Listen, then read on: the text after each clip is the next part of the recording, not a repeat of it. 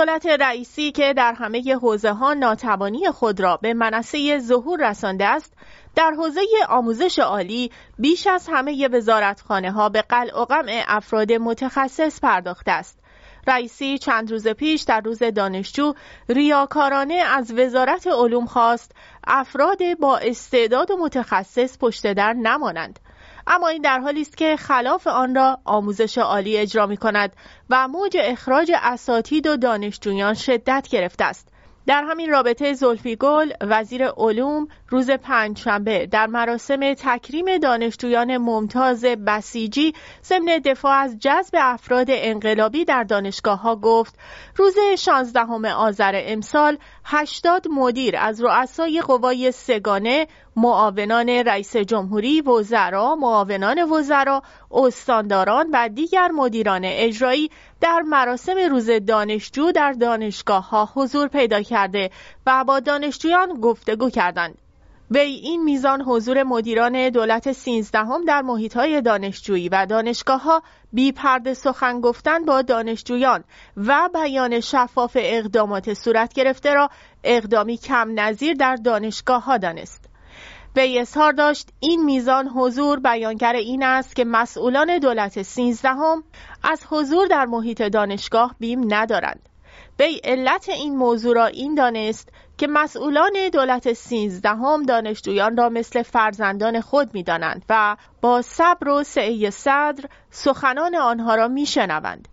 وزیر علوم در ادامه گفت دولت سینزدهم اهل باند و حزبازی نیست و در جذب و انتخاب افراد به وابستگی حزبی و پشتیبانی سیاسی خاص افراد توجهی ندارد. این در حالی است که رئیسی جناهی ترین دولت بعد از انقلاب را تشکیل داده است. زلفی گل با بیان اینکه دولت رئیسی نگاه مردمی به اخشار و اصناف مختلف دارد گفت در جذب افرادی که به عنوان وزیر و مسئول انتخاب می شوند به وابستگی حزبی توجه نمی شود و هر یک از افراد جامعه می توانند در صورت داشتن شرایط و توانمندی مناسب مختلف را عهدهدار شوند. او این را از ویژگی های اصلی جمهوری اسلامی دانست و گفت ویژگی جمهوری اسلامی این است که هر کس در صورت داشتن شرایط لازم می تواند با حضور در مناسب پیش بینی شده در بهبود وضعیت جامعه اثرگذار باشد. این در حالی است که موج اخراج اساتید به شکل بی سابقه شدت گرفته است. وی در ادامه با بیان این موضوع که با توصیه نمی‌توان به توسعه دست یافت گفت توسعه با قانون دانشپایه و نظارت مقدور می شود. وی گفت سکوهای علم و فناوری که وزارت علوم ایجاد کرده شامل نظام ایده ها و نیازها درگاه آشنایی با نخبگان و آینده سازان و گروه سرآمدان علمی، فناوری و دیپلماسی علمی هستند که امکان تحقق اولویت های اصلی وزارت علوم، تحقیقات و فناوری دولت سیزدهم شامل مرجعیت و دیپلماسی علمی، فناوری و نوآوری آموزش، پژوهش و برونداد هدفمند، نوآوری فرهنگی و فرهنگ نوآوری، شاگرد فناور و نوآور پروری و تولید خدمت، ثروت و سرمایه از دانش را فراهم می کنند. این سخنان در حالی ابراز می شود که دولت و حاکمیت در جمهوری اسلامی تلاش های متمرکزی را برای تحت کنترل گرفتن آموزش عالی انجام دادند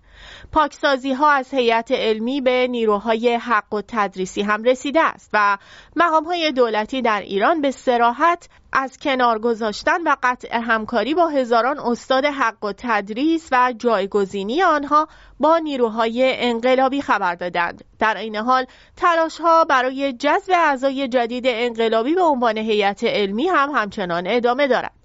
بسیاری از کارشناسان با توجه به شرایط فعلی جذب و همچنین قطع همکاری با نیروهای توانمند علمی آینده آموزش عالی را نگران کننده عنوان می کنند. در همین رابطه روز چهارشنبه دکتر سید اکبر جعفری جوانترین استاد تمام فیزیک دانشگاه شریف و متخصص مواد کوانتومی و عضو هیئت مدیره انجمن فیزیک ایران با ارسال نامه‌ای به اعضای هیئت علمی شریف از استعفای خود خبر داد. وی در پی حمایت از دانشجویان در وقایع سال پیش احضار و بازجویی شده بود و به خاطر فشار احضارهای اطلاعاتی از سمت خود استعفا داد. همچنین خانم دکتر رجایی راد جراح فک و صورت که استاد دانشگاه در بابل بود به خاطر نداشتن هجاب در مراسم اعطای جایزه علمیش نیز از دانشگاه به صورت قطعی اخراج شد. این نشان می دهد که حکومت برخلاف ادعایش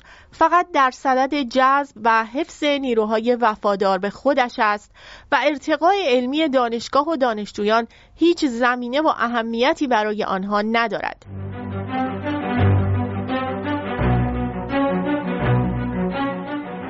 در حالی که تلفات افراد بیگناه و مجروح در غزه و خانیونس در روز گذشته افزایش یافته و به گفته وزارت بهداشت غزه بیش از 18 هزار فلسطینی در اثر حمله اسرائیل کشته و بیش از 50 هزار نفر زخمی شدند. آمریکا در صدد کنترل و محدودسازی این نبرد است تا دیپلماسی عمومی خود را به پیش ببرد. در همین رابطه به گزارش CNN جیک سالیوان مشاور امنیت ملی کاخ سفید که به اسرائیل سفر کرده روز پنجشنبه با نتانیاهو نخست وزیر و وزیر دفاع اسرائیل دیدار کرد و امروز جمعه با اسحاق هرتسوگ رئیس جمهوری و رهبران ارشد نظامی اسرائیل دیدار کرد. این دیدارها در حالی صورت می‌گیرد که شکاف عمومی میان بایدن رئیس جمهوری آمریکا و بنیامین نتانیاهو نخست وزیر اسرائیل بر سر تلفات فزاینده غیر نظامیان در غزه و تلاش ها برای دقت بیشتر در هدفگیری و کاهش آسیب به غیر نظامیان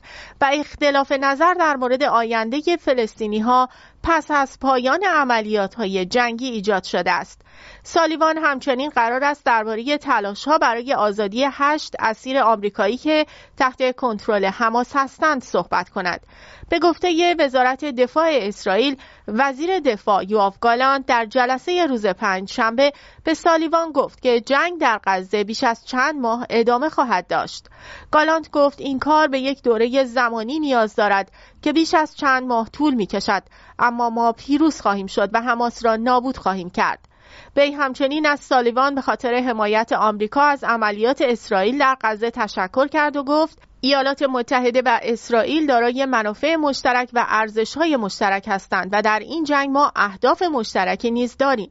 اما در تحولی دیگر که چرخش سیاسی مهمی به شمار می رود موسا ابو مرزوق یکی از مقامات ارشد حماس در دوهه که زمانی مقیم دائم ایالات متحده بود و پیش از اینکه در سال 1997 به اردن اخراج شود نزدیک به دو سال را به زن فعالیت تروریستی در زندان فدرال نیویورک گذراند از احتمال به رسمیت شناختن اسرائیل سخن گفت و پیشنهاد کرد که این گروه مستقر در غزه اسرائیل را به عنوان گامی در جهت پایان دادن به اختلافات طولانی مدت بین جناهای فلسطینی به رسمیت بشناسد.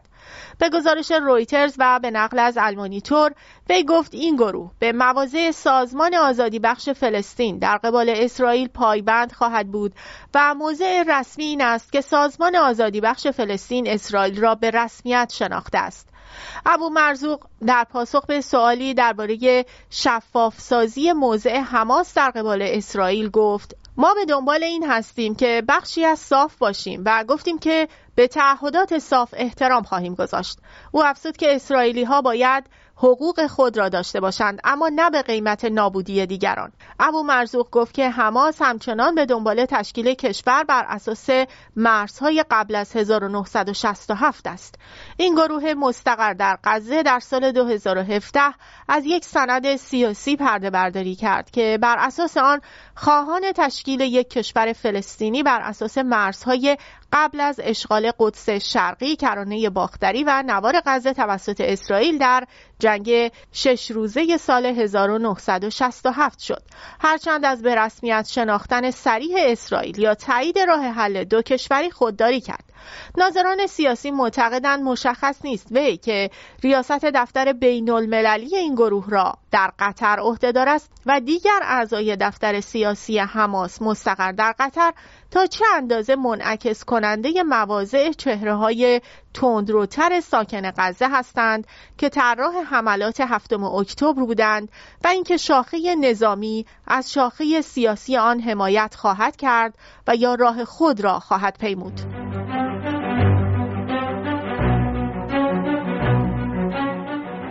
یکی از مشکلات جنبش های اجتماعی در ایران در سطوح ملی مسئله گرایشات سیاسی در احزاب قومی و به ویژه احزاب کردی در ارتباط با برنامه سیاسی آنها بوده است.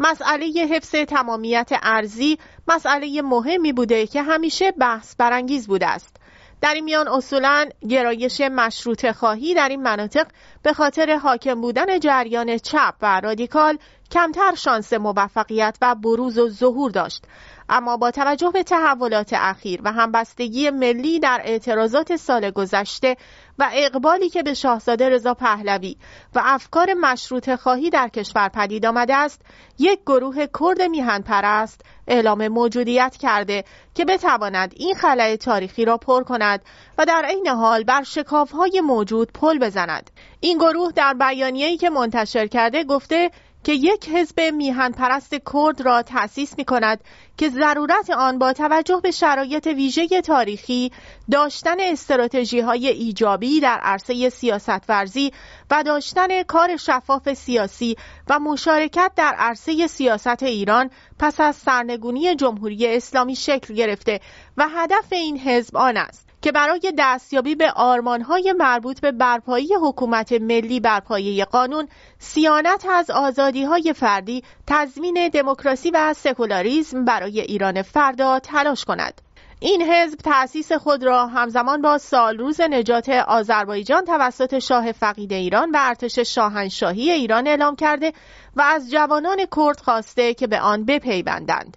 این حزب خود را هوادار نظام پادشاهی پر افتخار ایران دانسته و گفته که با بهرهگیری از اندیشه های خردمندانه بزرگان و همچنین چکیده انقلاب سفید شاه و ملت خواستار آن است که در قالب جنبشی پویا در سپهر سیاسی و اجتماعی ایران ایفای نقش کند. این حزب از علاقمندان خواسته که از طریق وبسایتشان با کمیته اجرایی موقت حزب در ارتباط باشند و گفته که نخستین کنگره حزب برای تصویب مرامنامه و اساسنامه و تعیین اعضای کمیته مرکزی و کمیته های اجرایی به زودی برگزار خواهد شد. این حزب در صورت موفقیت می‌تواند شکاف تاریخی که همیشه میان فعالان سیاسی شهرهای بزرگ و مرکزنشین و فعالین سیاسی قومی ایجاد شده بود را پر کند و مسیر جدیدی در بسیج سیاسی و همبستگی ملی در این مناطق را شکل دهد که همین می‌تواند بر ابعاد و سرعت و گستردگی جنبش ملی بیفزاید.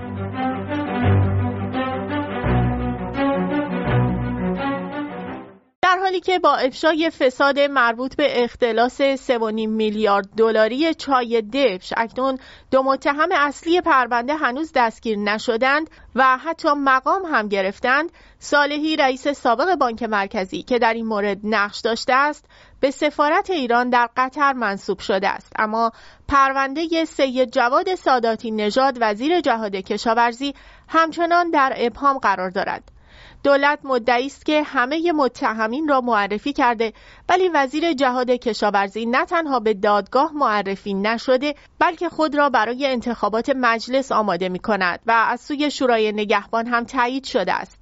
در همین رابطه روز گذشته احمد علیرضا بیگی نماینده اصولگرای مجلس که رد صلاحیت شده و افشاگر موضوع اتومبیل های شاسی بلند نمایندگان بوده گفته است آقای رئیسی که قطعا از موضوعات پشت پرده با خبر بود برداشتشان این بود که اگر این وزیر در جلسه استیزاه قرار گیرد بسیاری از موضوعات برملا خواهد شد و این به نفع دولت نیست. به همین جهت برنامه ریزی کردند که ساداتی نژاد خودش استعفا دهد. بسیاری از موضوعات در پرونده فساد چای مطرح است از جمله نقش وزارت جهاد کشاورزی سازمان غذا و دارو و گمرکات به این موضوع مرتبط بودند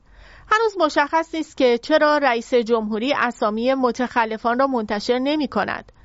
جواد ساداتی نژاد. امسال فروردین ماه از سمت خود استعفا داد. رئیسی در روزهای اخیر درباره این پرونده گفته بود موضوع فساد چای دبش موضوع جدیدی نیست و دولت قبلا آن را می‌دانسته و به محض اینکه فهمیدیم افراد را برکنار و آنها را به قوه قضاییه معرفی کردیم. این در حالی است که رئیس قوه قضاییه به سراحت گفته است دولت هنوز کسی را معرفی نکرده است.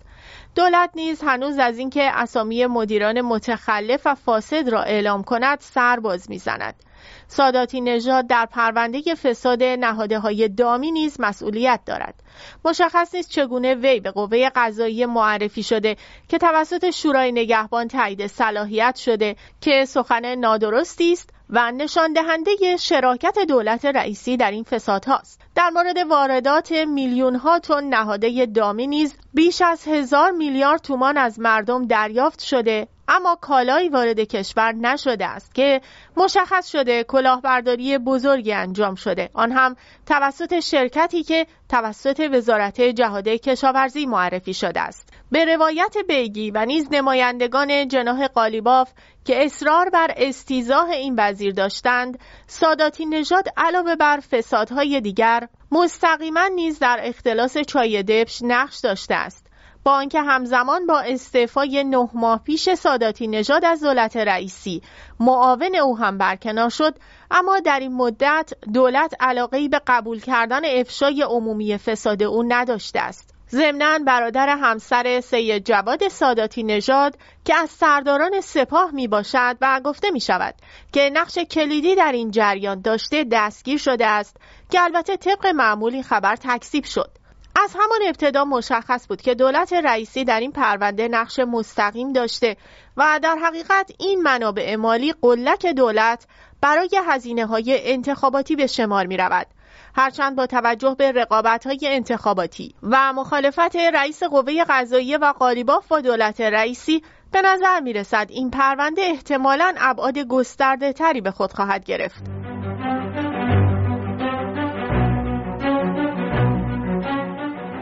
حکومت جمهوری اسلامی که خود را در برابر خطر روزافزون اعتراضات اجتماعی می‌بیند و در عین حال خامنه ای دائما از بیانیه گام دوم انقلاب به عنوان مانیفست در صدد برآمده که تشکل‌های حزب اللهی را با فضای جدید بازسازی کند در همین زمینه حسین الله کرم در جلسه که از هیئت مؤسس جمعیت رزمنده مدافع انقلاب اسلامی یا رزما پرده برداری می کرد و خودش را دبیر آن معرفی می کرد گفت مجمع عمومی جمعیت رزمنده مدافع انقلاب اسلامی رزما ماه آینده برگزار می شود. به گفت جمعیت رزما 60 کمیته و سه کارگروه تخصصی ستادی و دبیرخانه دارد که هر هفته جلسه دارند و تا کنون در هفته استان شکل گرفته است و جمعیت رزما قصد دارد که هزاران و بلکه صدها هزار نیروی ارزشی انقلابی و معتقد به ولایت مطلقه فقیه را به صحنه سیاسی بیاورد تا نقش و تاثیرگذاری خود را مانند دوران دفاع مقدس نشان دهند. به افزود هدف ما اطلاع انقلاب اسلامی به رویکرد جهاد مستمر است. و ایثارگری انقلابی یعنی حاکمیت جوانان و یعنی بقیت و سیف دفاع مقدس بار دیگر میآیند تا جوانان را به صحنه بیاورند تا در چهل سال دوم انقلاب شاهد حضور جوانان شایسته باشیم. به گفت امروز جنگ ما در عرصه سیاسی کنار گذاشتن کهنگان سیاسی چهل سال گذشته و آوردن جوانان به صحنه بر اساس بیانیه گام دوم انقلاب است. جنگ ما با یس و ناامیدی است. ما آمده ایم تا به مردم خدمت کنیم و تداوم بخش راه شهیدان در راه خدمت به ولایت باشیم. ما شیفته خدمتیم نه تشنه قدرت.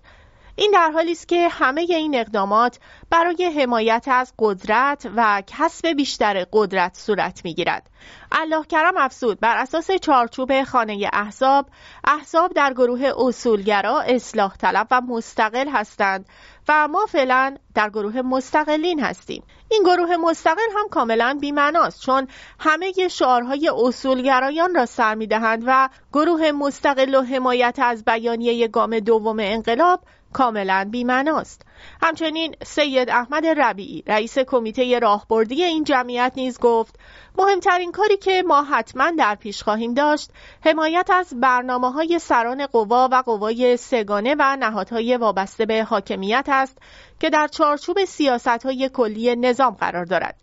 همچنین برنامه های مبتنی بر گام دوم انقلاب را پیگیری و رصد می کنیم. نقاط ضعف را باید شناسایی کرده و مطالبه گری کنیم. ما برخلاف سایر احزاب و تشکلها مسائل را قبل از اینکه عمومی کنیم با خود مسئولان در میان می‌گذاریم و اگر لازم باشد مسائل مد نظر را به دستگاه های نظارتی انعکاس می دهیم و عمده فعالیت سیاسی ما برای حضور در مجلس شورای اسلامی و شوراهای شهر برای اصلاح امور خواهد بود. حکومت که اکنون سطح بالای نارضایتی را در میان مردم می‌بیند قصد دارد با سازماندهی جریان حزب اللهی یک لایه دیگر دفاعی برای مقابله با تظاهرات ایجاد کند و در این حال با وعده های مالی، اقتصادی و اجتماعی بخش جدیدی از جوانان که جویای کار هستند را جذب خود کند به این امید که با عضویت در این تشکل می توانند نیروی جایگزین در مشاغل حکومتی شوند که نسل انقلاب در آن بازنشسته شدند.